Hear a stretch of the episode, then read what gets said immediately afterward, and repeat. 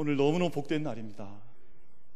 오늘 얼마나 덥고 얼마나 가문 날이 계속되다가 드디어 뭐가 왔습니까? 비가 왔어요. 이런 비를 가리켜서 무슨 비라 그래요? 단비라 그래요. 정말 정말 단비가 온 땅 가운데 어, 온 들판과 산과 나무와 생명들 가운데 하나님 비를 허락하셨는데 오늘 우리의 예배 역시 하나님 앞에서 풍성한 은혜의 단비를 하나님께 허락받는 약속 예배가 되기를 축원합니다. 오늘 성가대 찬양 너무 감사드리고 오늘 찬양대 아마 그 찬양의 주제가 강하고 담대하라인데 우리 옆에 계신 분 한번 축복하겠습니다. 강하고 담대하십시오. 네, 한번 축복하겠습니다.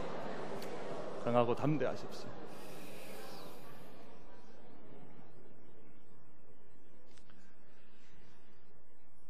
오래전 신문에 어, 머리 글로 헤드카피로 나왔던 말을 본 적이 있습니다.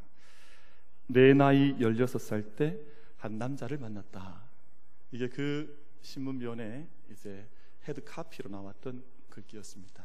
근데 오해를 안 하시면 좋겠는데 어떤 여성이 남자를 만났다. 뭐 16살 때 이른 나이에 만났다 하는 그런 뜻이 아니라 이 제목은 일본 최고의 재벌로 꼽히는 소프트뱅크의 회장인 손정희 제가 아마 잘 알고 계실 텐데 손정희 회장의 자기 인생에 대한 회고의 제목입니다.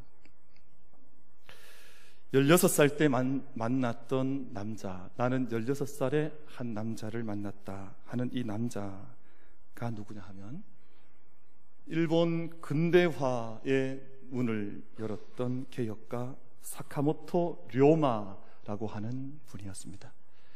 16살 소년이 료마를 료마가 간다라고 하는 소설 속에서 책 속에서 이 료마 개혁가 료마를 만나게 되면서 16살 소년의 마음속에 불이 붙은 겁니다.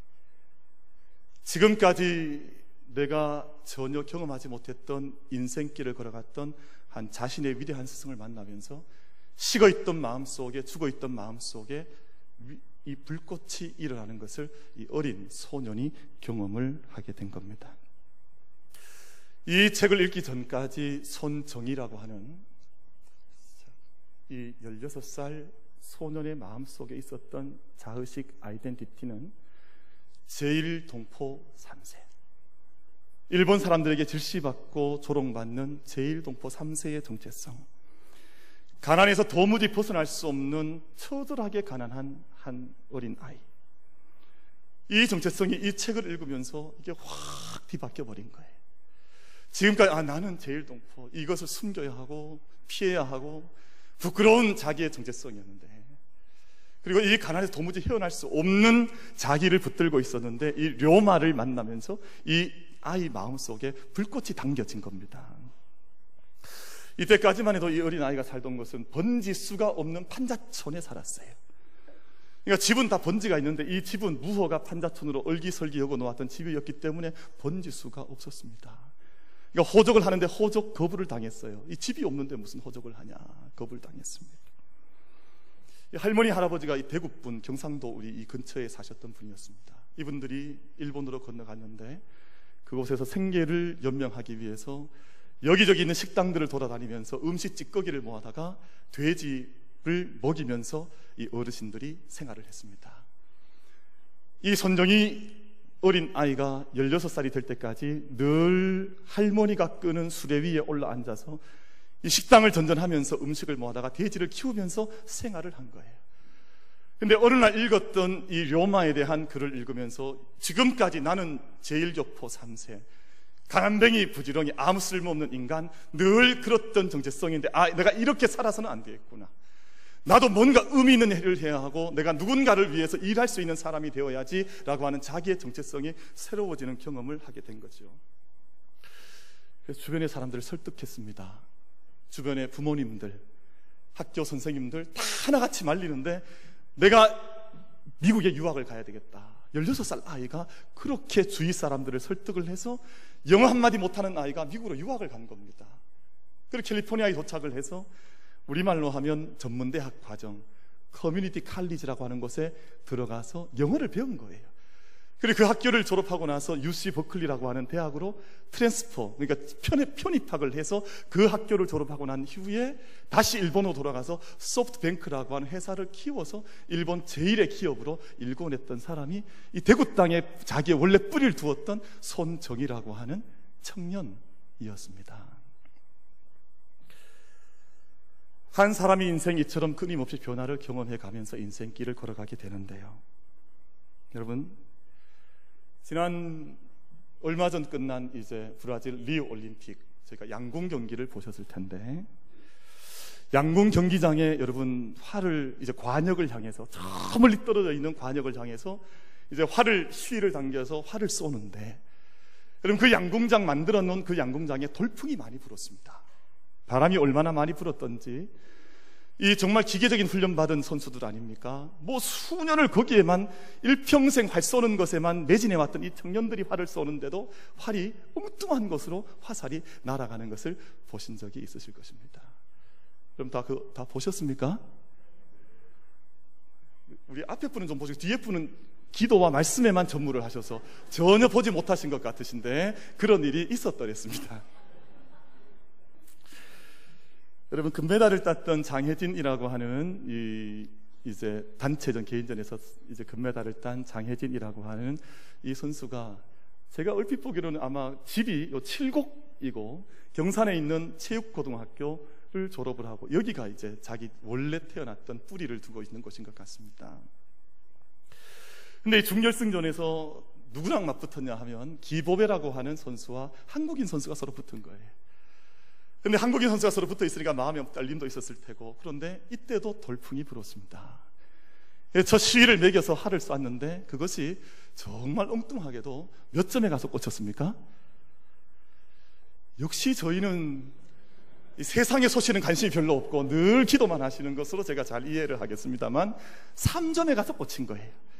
얼마나 기가 막힌 노릇입니까? 날마다 뭐 밥 먹고 하는 일이 활 쏘는 이 젊은이들인데 턱 쐈더니 10점에 가서 뭐 적어도 9점이나 8점에 가서 맞아야 되는데 3점에 가서 맞은 거예요. 그럼 얼마나 허탈했겠습니까? 마음에 절망이 됐겠습니까? 얼마나 떨렸겠습니까? 근데 장혜진이라고 하는 이 젊은 친구가 거기서 한번 씩 웃고는 다시 자기의 사선에 선 거예요. 다시 자기의 사선에 서서 활살을 매기고 줄을 당겨서 관역을 향해서 활을 쏘았는데 마지막 보신 분 계신지 모르겠습니다만 물론 안 봤다고 저는 믿고 있습니다.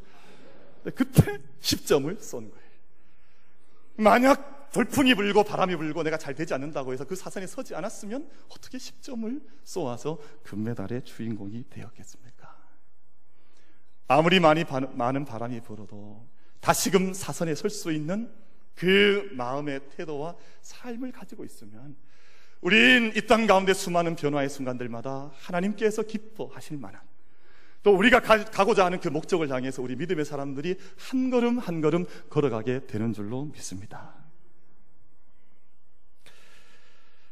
그리스도인들은 엄청난 변화를 경험한 사람. 내 안에 어마어마한 변화를 경험해서 나는 지금도 변화의 길을 걸어가고 있는 사람들이 그리스도인들인데요. 여러분, 이 변화는 단지 외적 변화가 아니에요. 내가 가지고 있는 외적인 모습이 아니라 근본적인, 근원적인, 깊고 깊은 영적인 변화. 인간이 인간이 하나님 앞에서 가져야 하는 영적인 변화를 말씀하는데 예수 그리스도와의 만남을 통해서 우리가 경험하게 되는 변화입니다.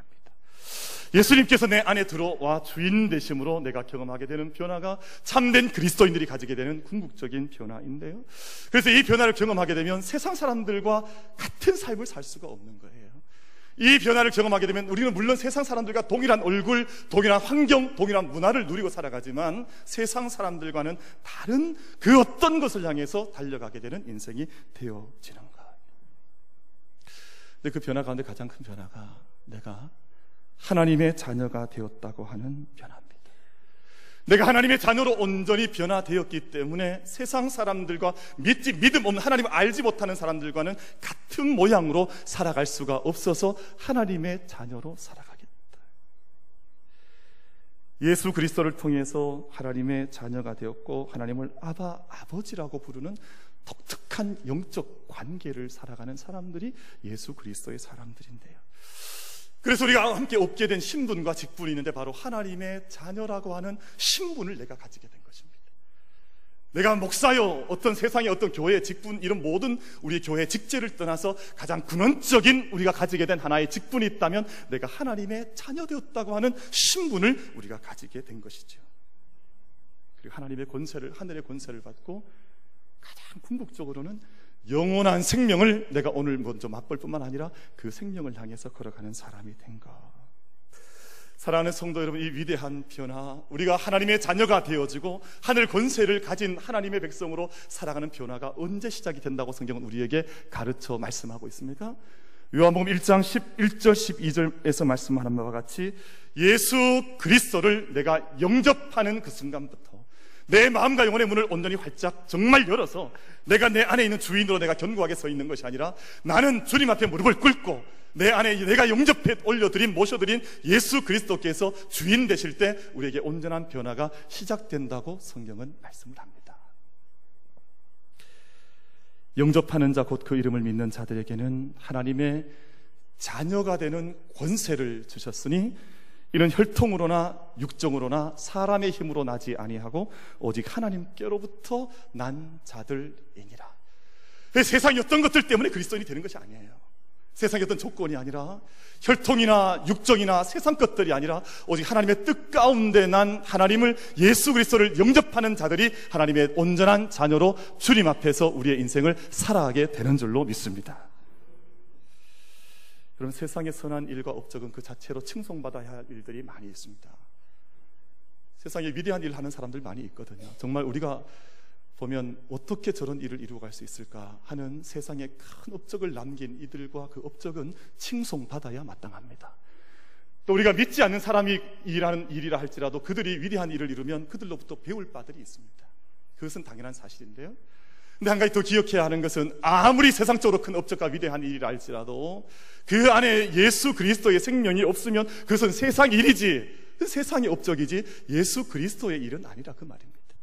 사랑하는 성도 여러분, 영접하는 자, 하나님의 아들을 내 마음속에 모셔들여서 그 이름을 믿는 자들에게 하나님께서 하나님의 자녀되는 권세를 주셨다고 말씀하셨으니 우리 사랑하는 만민계의 모든 성도들 한분한 분들마다 예수 그리스도를 내 영 속에 온전히 영접해드려 하나님의 자녀로 변화되어 살아가는 그 믿음의 삶을 우리가 함께 걸어갈 수 있게 되기를 간절히 바랍니다. 우리 믿음 생활의 목적이지요. 예수 그리스도 안에서 변화된 사람들, 예수 그리스도의 생명을 가진 사람들이 특별한 자리로 초청을 받고 초대를 받게 되었는데 오늘 저희가 함께 봉독한 로마서 1장, 로마서 5장 1절과 2절 말씀에서는 그 자리를 세 가지로 요약해서 말씀을 합니다. 첫 번째는 하나님과 평화하게 된 하나님과 화평하게 된 화평의 자리. 두 번째 하나님의 놀라운 은혜를 함께 받게 된 은혜의 자리. 또 한 가지 하나님의 영광을 우리의 하나님의 임재하심을 늘 경험하며 보게 되는 하나님의 영광의 자리라고 1절과 2절에서 말씀을 해요. 여러분 화평이 무엇입니까? 장차 언젠가 우리가 영원한 진노 속에 떨어질 수밖에 없는 멸망받을 수밖에 없는 사람들이었으나 우리가 지금 하나님 앞에 예수 그리스도를 영접함을 하나님의 자녀가 되어서 하나님 앞에 두려움 없이 나아갈 수 있는 하나님과 평화를 이룬 사람들이 화평의 의입니다. 은혜가 무엇입니까? 하나님의 무한한 사랑을 날마다 내가 받아 누리고 있다고 하는 현실을 깨닫게 되는 것이 은혜 아닙니까? 영광이 무엇입니까? 하나님 임재하시는 체험을 바라보면서 모든 이 땅 가운데 하나님의 영광이 깃들고 있다고 하는 것을 보는 것. 이 은혜의 자리로 우리를 초청해 주셔서 그것을 보게 하신 것입니다. 아, 하나님의 화평이 임했구나. 하나님의 은혜가 임했구나. 하나님의 영광이 임했구나. 이것을 볼 수 있는 자리 하나님께서 우리를 불러주셨다. 그 말입니다. 그래서 그것을 보게 하셨다. 제가 지난 우리 이틀 전에 저희 전에 이곳에 여러분 앉아 계신 이 절에 이 자리에 우리 경북노예 연합회 청년들이 어, 가득 와서 함께 기도하고 함께 찬양하는 시간을 가졌습니다. 제가 그때 무슨 말씀을 드렸는가 하니 바로 이 말씀과 연관된 말씀을 드렸는데 세상에서 가장 시력이 좋은 몽골인들의 시력에 대한 이야기를 제가 조금 했습니다. 그 몽골 사람들은 시력이 얼마나 좋은지 시력이 3.0, 4.0이 된대요. 야, 얼마나 시력이 평균적인 시력이랍니다. 그러니까 정말 좋은 사람은 6.0까지 시력이 나온대요. 저도 시력이 대단히 좋습니다. 저는 시력이 어, 2.0이에요. 별로 놀라지도 않으시고 감동도 안 하시는데 제 시력이 대단히 좋습니다. 제가 사실은 앞에서 예배를 인도하면 우리 성도님들 한분 한 분 얼굴이 이렇게 쫙 들어와요. 아, 누가 아, 졸고 계시구나. 뭐 누가 딴 생각하고 계시구나. 이거 제가 거의 파악을 다 합니다. 제가 그 거의 느낌들이 다 있습니다. 근데 몽골인들은 3.0, 4.0으로 저 왜냐하면 그들이 늘 보는 땅은 끝이 없는 땅입니다. 늘 지평선을 바라보기 때문에 멀리 푸른 초원을 바라보면서 살아 평생을 살기 때문에 시력이 그렇게 좋은 거예요. 그런 이야기가 있어요. 한국에서 어떤 의료 선교사 하시는 의사 선생님께서 의료 팀이 몽골에 이제 안과 의사 선생님도 포함된 이 팀이 몽골을 찾아간 겁니다. 근데 의료 봉사를 하는 거죠. 근데 어떤 할아버지 한 분이 오셔서 요즘 눈이 좀 침침한 것 같다. 예, 요즘 잘 보이지 않는다. 그러면서 손가락을 가리키면 저 멀리를 이렇게 가리키는 거예요. 예, 저 멀리 있는 양들이 옛날에 누구 양인지 다 보였는데 지금은 안 보인다는 거예요. 그래서 의사 선생님이 눈을 들어서 보니까 아무것도 안 보여요. 도대체 누가 누구를 치료하고 거기 갔는지 모르지만 몽골 분들이 그렇게 시력이 좋은 거예요. 그럼 13세기에 징기스칸의 군대가 유럽까지 쳐들어가지 않습니까? 온 이 땅의 가장 큰 영토를 얻었던 민족이 몽골족인데요. 여러분 이들이 전쟁터에 나아갈 때 이 징기스칸 군대가 얼마나 멀리를 보았냐 하면 12km 밖을 본 거예요. 육안으로 무슨 만원경을 본 거예요. 만원경 없잖아요. 육안으로 12km를 바라보면서 전쟁을 하니까 전쟁을 평가하는 사람들이 그런 이야기예요. 도대체 몽골족이 어떻게 유럽까지 쳐들어가서 가장 넓은 영토를 차지하게 되었는가? 어떤 사람들은 이들이 기마 민족이기 때문에 말을 탔기 때문이다. 말을 타고 파죽지세로 쳐들어가면 막을 사람이 없다. 어떤 사람들은 이들이 원래 호전적인 사람들이라서 원래 전쟁을 잘하는 사람들이기 때문에 전쟁에 그렇게 승리했을 것이다. 저는 좀 다르게 생각합니다. 이 사람들은 12km 밖을 보고 있으니까 여러분 보는 사람과 보지 않는 사람이 전쟁하면 누가 이기겠습니까? 이 전쟁이 되지 않는 거죠. 12km 있는 적을 보면서 피할 것 다 피하고 전쟁 다 준비해 놓는데 싸우면 누가 이기겠어요? 몽골적 이길 수밖에 없지 않습니까? 우리의 영적인 믿음의 변화된 삶도 마찬가지입니다. 우리가 변화되어진 이 자리, 영적인 안목이 닫혀져 있으면 영적인 전쟁에서 절대 승리할 수가 없습니다. 내가 변화된 영적인 현실을, 영적인 안목을 열어서 볼 수 있을 때 우리가 이 땅 가운데서 믿음의 승리를 온전히 감당해 나갈 수 있을 줄로 믿습니다. 여러분, 사업하는 분들은 사업에 눈이 뜨여져야 되잖아요. 그래서 소위 말하는, 야, 어디에 가면 돈이 몰린다. 어디에 가면 사업이 된다. 이것을 볼 수 있어야 사업이 될 것 아닙니까? 여러분 공부하는 학생들은 학문에 눈이 뜨여져야 되잖아요. 이 책을 읽어봤더니 한 권을 쫙 다 읽었습니다. 그러면 이 책 읽은 것 속에 아, 이 책의 대지가 주제가 어떻게 흘러가고 있는지 정리해낼 수 있는 안목이 있어야 공부를 할 것 아닙니까? 아무리 책을 많이 본들 못합니까? 눈이 열려지지 않으면 공부가 되지 않는 거예요. 우리 인생의 길을 걸어가는 것이 무엇입니까? 아무리 믿음의 싸움을 싸운다고 한들 내 자리가 하나님의 하평의 자리, 하나님의 은혜의 자리, 하나님의 영광이 임하에 있는 믿음의 현실을 눈으로 열어보지 못하면 영적 전쟁 자체가 되지를 않는 것입니다. 사랑하는 성도 여러분, 오늘 우리가 이 자리에서 주님 앞에 함께 기도하며 예배하기를 원하는데 우리의 모든 눈이 주님 앞에서 열려지게 하여 주옵소서 엘리사가 자기의 사안을 위해서 기도했던 믿음의 현실의 눈이 열려져 열려진 눈으로 믿음의 싸움을 감당해 나갈 수 있는 저와 여러분 되기를 주님의 이름으로 축원을 드리겠습니다. 이것이 영적 현실이죠. 하나님의 화평과 평화의 사건을 누리는 사람, 하나님의 은혜의 자리에 세워진 사람, 하나님의 영광의 자리에 세워진 사람. 근데 아버지 하나님께서 우리를 늘 그 자리에 두시는 것이 아니에요. 오늘 말씀을 보면 그 자리에 세워놓은 하나님의 자녀들을 저와 여러분들을 때로는 환란의 자리로 때로는 인내의 자리로 그래서 그 환란과 인내를 거쳐서 연단을 받고 그 연단이 부끄럽지 않을 만한 영원한 소망의 자리로 우리를 인도해 이끌어 가신다고 말씀을 합니다. 한국에 있는 일부 교회들 중에 모든 교회는 아닙니다만 세습을 하는 교회가 있습니다. 세습. 그래서 이 큰 어떤 외적인 성공을 이루게 되면 저 하나님 그도 은혜라고 보는데 교회가 장, 장성한 분량을 이루게 되면 꼭 교회나 목회자가 유혹을 받습니다. 이것을 그 아들에게 물려줘야 되는 것이 아닌가. 이 세습을 하다 보니까 근데 이 세습은 이 어려운 교회는 잘 하지 않더라고요. 이 어렵고 힘든 교회는 세습하라고 해도 잘 안 해요. 이게는 뭐 하라고 해도 왜 우리가 목회하냐? 난 목회 안 하겠다. 목회조차도 거부하거든요. 근데 이 크게 이러고 나면 그때부터는 세습을 자꾸 하려 그래요. 그러니까 믿는 이들 사이에 근심이 생기고 또 세상에서 때로는 손가락질을 당하기도 하고 왜 교회가 그러냐 하는 핀잔을 받을 때가 있습니다. 청와대의 민정수석이라고 하는 한 분이 계신데 이분의 아들이 입대를 하게 된 것 같습니다. 그래서 훈련을 받고 이제 자대를 배치를 받았는데 서울지방경찰청에 배치를 받게 됐습니다. 근데 그곳에 배치를 받아서 무엇을 하게 되었냐 하면 무슨 보직을 받았는 거 하니 운전하는 보직을 받은 거예요. 제가 예전에 의경을 해서 잘 아는데 그 직은 꽃보직이라 그래요. 너무 좋다. 이거는 뭐 아무나 갈 수 없는 보직이에요. 저는 잘 모르겠습니다. 아버지가 직접 관련이 있는지 없는지는 모르겠습니다만 만약에 아버지가 관여했다면 그러하지 말았어야 했고 아버지가 아들을 그 자리에 보내지 말았어야 했고 만약 그 아들이 그 자리에 간 것을 이후에 알게 되었다면 설령 그 일이 그 나중에 알게 되었다면 그 힘이 있잖아요. 뭐 민정수석이 뭐 얼마나 힘이 있는 자리입니까? 그러면 경찰 조직에다가 이야기를 해서 이 땅에 군에 가는 젊은이들이 얼마나 많이 있는데 이 땅에 어렵게 군 생활하는 젊은이들이 얼마나 많이 있는데 내 아들은 거기 안 보내도 괜찮으니까 더 뭐 이렇게 공정하게 보내서 갈 청년들이 많이 있지 않겠습니까? 그 청년들 보내고 내 아들은 원래 가야 할 여타의 보직에 보내달라. 그럴 때 힘쓰는 것 아닙니까? 그렇게 보낼 수 있잖아요. 근데 이게 아버지의 마음인 것 같아요. 내 아들에게 세습을 시켜주고, 내 아들에게 가장 편한 자리를 보내주고.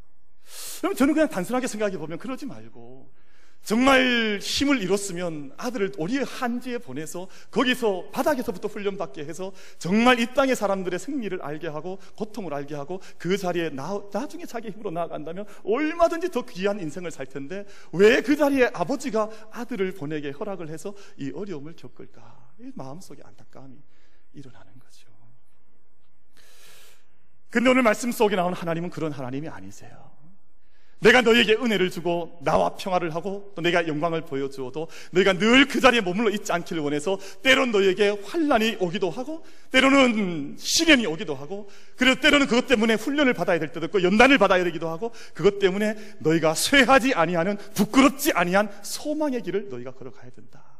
이 하나님의 마음이라고 말씀을 하고 있습니다. 구약의 선지서 말씀을 읽어보면 선지서 말씀은 바벨론이 침략해 들어오고 나라가 멸망을 하고 어려움을 당할 때 두 부류의 선지자가 나타났습니다. 한 부류는 거짓 선지자들인데요. 우리는 아무런 문제가 없다. 이 일은 곧 끝날 것이다. 이 일은 하나님의 지나가는 일이지 우리를 향한 어떤 메시지도 있지 아니하다. 화평을 선포했던 자들이 있습니다. 그래서 이제 쳐들어왔던 바벨론도 곧 물러갈 것이고 또 포로로 잡혀갔던 사람들도 곧 돌아오게 될 것이다. 우리 자신을 향한 믿음의 메시지를 전혀 전하지 않았습니다. 근데 참 선지자들로 분류되고 있는 말씀을 기록했던 선지자들을 보면 이 죄책을 우리 자신에게로 가져왔습니다. 우리가 하나님 앞에서 회개해야 할 일이 있고, 우리가 주님 앞에 무릎 꿇어야 할 일이 있고, 우리가 주님 앞에 지금까지 영적인 제사를 바르게 올려드리지 못했던 우리의 죄책이 우리 민족 가운데 남아있다. 그렇게 선지자들이 자기의 목숨을 내던지면서 여러분 그렇게 선포했던 선지자들이 있는 것 아닙니까? 예스겔이 그랬고 예레미야가 그렇게 했습니다. 지금 지고 있는 모든 삶의 짐을 오늘 나, 에게로 온전히 가져와서 내가 당해야 할 환란과 연단과 시련의 부분이 있다고 하는 것을 하나님께서 우리에게 말씀을 하십니다. 제가 좀 전에 말씀드렸던 우리 경북노회 청년연합회 청년들 이 전을 가득 채워서 이틀 전에 이곳에서 찬양을 드리고 기도를 했는데 저는 제 마음이 뜨거워졌었습니다.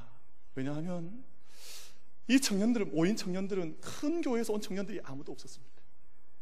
개척교회, 작은 교회, 청년들이 100여 명이 모여서 이곳에서 함께 찬양을 드리는데 그 청년들 눈빛이 살아있는 것을 봤어요.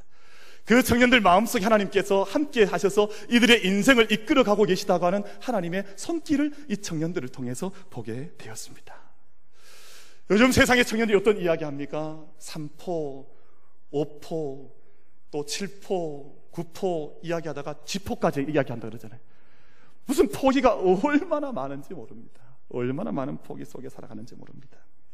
사랑하는 성도 여러분, 오늘 본문이 우리에게 말씀하시는 바 로마서 5장에 말씀해 주시는 바 너희가 환란 속에 있다 할지라도 너희가 어떤 어려움 속에 부딪혀 있다 할지라도 환란은 인내를 낳고 인내가 연단을 낳고 이것이 결국엔 부끄럽지 않은 소망의 자리까지 인도하신다는 이 말씀에 의지하여서 이 세상의 모든 싸움을 믿음으로 싸워나갈 수 있는 저와 여러분이 되기를 주님의 이름으로 축원을 드리겠습니다. 이럴 때 기쁨으로 살 수 있지 않겠습니까? 내가 부끄럽지 않은 소망을 향해서 믿음으로 걸어간다고 하는 이 마음이 있을 때 우리가 기쁨으로 살 수 있지 않겠습니까? 저는 늘 기쁨 속에 살았으면 좋겠다 하는 제 소박한 목회적 소망이 있고 개인적 소망이 있지만 세상의 현실을 보면 사실 기뻐할 일보다는 슬퍼할 일이 많은 것이 사실입니다. 여러분 기쁨이 기뻐할 일이 많으세요? 슬퍼할 일이 많으세요? 저는 이미 주님의 나라에 다 들어가신 것 같아요. 그러니까 뭐 나는 이미 다 통달했다 이렇게 생각하신 것 같은데. 여러분 며칠 전에 롯데그룹 2인자가 자살을 했습니다. 또 어저께는 포항시장을 지냈던 분이 또 자살을 했고 또 이 땅에 대통령을 지냈던 분도 몇 해 전에 자살을 했습니다. 왜 그럴까?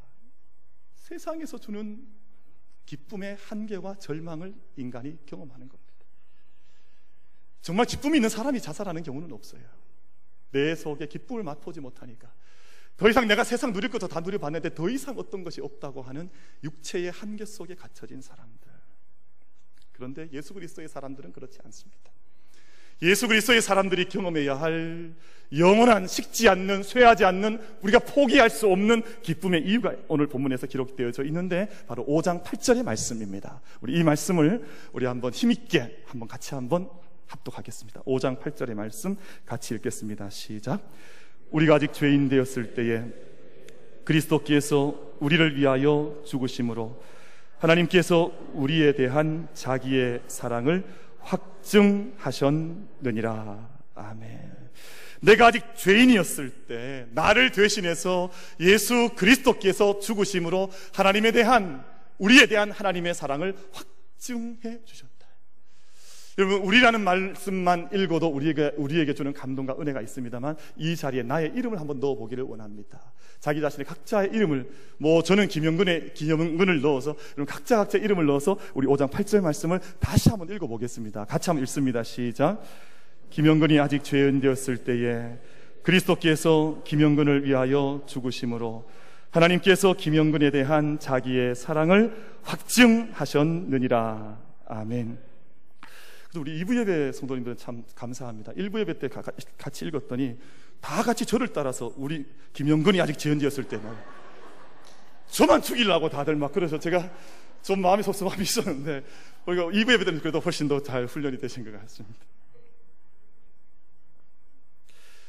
우리가 이 땅에 체험하는 것이 무엇입니까? 하나님의 사랑이거든요. 근데 오늘 말씀 5절 말씀 가운데 보면 소망이 우리를 부끄럽게 하지 아니함은 우리에게 주신 성령으로 말미암아 하나님의 사랑이 우리 마음에 부은 바 되었다. 하나님의 사랑이 성령 안에서 우리 마음속에 부어진 바 되었다. 여러분 이 부어진 바 되었다는 이 마지막 말씀을 원어에서는 쏟아 부었다는 단어를 사용하고 있습니다. 하나님의 사랑이 우리에게 얼마나 쏟아 부어졌는지 여러분 수십일 동안 비가 그 없었던 이 땅에 하나님의 은혜의 담비가 내리면 거부할 수 있는 땅과 대지가 없지 않습니까? 그만큼 하나님께서 부어주신 사랑을 받게 되면 우리가 거부할 수 없는 하나님의 사랑을 우리가 쏟아 부어 받게 되었다. 오늘 하나님께서 우리를 부르셨습니다. 선택하시고 하나님의 자녀 되게 하셨고 영광의 자리, 은혜의 자리, 약속의 자리를 불러주셨습니다. 그러나 우리 가운데 때로는 환란이 있을 수도 있고 때로는 어려움이 있을 수도 있습니다. 그러나 내게 부어주신 쏟아 부어주신 하나님의 사랑이 있기 때문에 그 사랑 앞에 하나님을 찬미하는 삶을 살고 영광의 삶을 살고 세상과 구별된 삶을 살아갈 수 있는 저와 여러분이 되기를 간절히 바랍니다. 하나님을 기뻐하고 즐거워하는 거죠. 하나님, 제가 하나님을 찬미에 올려드립니다. 하나님을 즐거워합니다. 하나님, 이 땅 가운데 함께 계심을 우리가 영광 올려드립니다. 하나님 찬미하는 거죠. 오늘 저희가 읽었던 마지막 절 말씀, 주 예수 그리스도로 말미암아 하나님 안에서 또한 즐거워한다. 이 즐거워한다는 말을 원어, 원어에서 보면 하나님을 자랑한다는 말로 표현하고 있습니다. 하나님을 영광을 돌리고 자랑을 한다. 제가 저희 아이들 키우면서 한 가지 제가 터득한 방법이요. 제가 실천하고 있는 것이 있는데 제가 저희 아이들한테 때때로 이런 말을 합니다. I'm so proud of you. 이 말을 해요. 나는 네가 너무너무 자랑스러워. 나는 네가 너무너무 귀해. 이 얘기를 제가 때때로 해줍니다. 제가 이 수염이 있을 때는 톡으로 막 부벼가면서 I'm so proud of you 이러면 애들이 막 제 얼굴을 밉니다. 막 때로는 발로 찰 때도 있어요. 그래도 제가 달려들어서 I'm so proud of you. 왜냐하면 무슨 일을 잘해서가 아니라 너의 존재 자체가 나에게 얼마나 큰 기쁨이요 큰 은혜인지 모른다. 나는 너가 너무너무 자랑스럽다. 제가 초, 중학교, 고등학교 다닐 때 아마 다 같은 경험이 있으실 텐데 제가 언젠가 말씀드렸습니다만 집안에 있는 물건도 선생님들이 조사를 하셨었고 부모님의 학력도 조사를 했었습니다. 그래서 처음부터 학교 안 다니신 분 손들어 이러면 아이들이 손을 들었어요. 초등학교 졸업한 부모님 손들어 또 손을 들었습니다. 그래서 뭐 이렇게 끝까지 가서 대학교 대학원 졸업한 사람 손들어 이러면 부모님 아무도 안 다녔습니다. 그런데 문제는 이 초등학교 무학인 부모님 손들어봐 할 때 애들이 부끄러워했어요. 쭈뼛쭈뼛하고 아이들이 부모님을 부끄러워한 일이 학교에서 있었습니다. 그래서 제가 고등학교 2학년 때 어떤 경험을 했냐면 안수 집사님이셨는데 저희 담임 선생님이요 영어 선생님이었습니다. 지금은 대구 어느 모교회에서 장로님으로 계신데 이분이 눈이 뻘개질 만큼 우리를 야단을 치셨어요. 너희가 너희 부모님 부끄러워하냐고. 너희 부모님 너희들 때문에 부끄러움을 당해야 되겠냐고. 너희 부모님은 너희가 부끄러워야 할 그런 분이 아니라고. 이분이 눈이 빨개지면서 야단을 쳤는데 제가 그때 얼마나 큰 은혜를 받았는지 그리고 제가 평생 살아오면서 그분의 야단침이 제 일평생에 제 부모님을 보는 기준이 되었습니다. 뭐 저희 부모님도 많이 배우신 분이 아닌데 일평생 그분들을 생각하면 감사할 것이요 은혜요 기쁨이 일어날 수밖에 없는 여러분 우리 믿음의 사람들 우리 땅 가운데 살아오면서 하나님 앞에서 하나님을 얼마나 많이 자랑하고 있습니까? 하나님 얼마나 드러내고 있습니까? 여러분 믿지 않는 사람들은 오히려 불신과 자기의 타락을 자랑하는 세대가 되었는데 왜 예수의 사람들, 구원받은 사람들, 하나님의 교회가 하나님을 자랑하지 않습니까? 여러분 우리 모든 믿음의 사람들이 우리는 구별된 하나님의 자녀들입니다. 하나님께서 우리를 구별하셔서 우리에게 평강 주시고 은혜 베푸시고 영광의 자리를 불러주셨습니다. 우리 하나님께서 우리를 그렇게 망가진 자리에 드는 것이 아니라 우리를 연단하시고 훈련하셔서 하나님의 길로 인도해 가십니다. 그렇다면 우리 모든 우리 믿음의 성도들의 삶이 정말 하나님의 영광을 기뻐 즐거워 자랑하여 영광 올려드릴 수 있는 그런 믿음의 삶을 함께 살아가시기를 주님의 이름으로 축원을 드리겠습니다.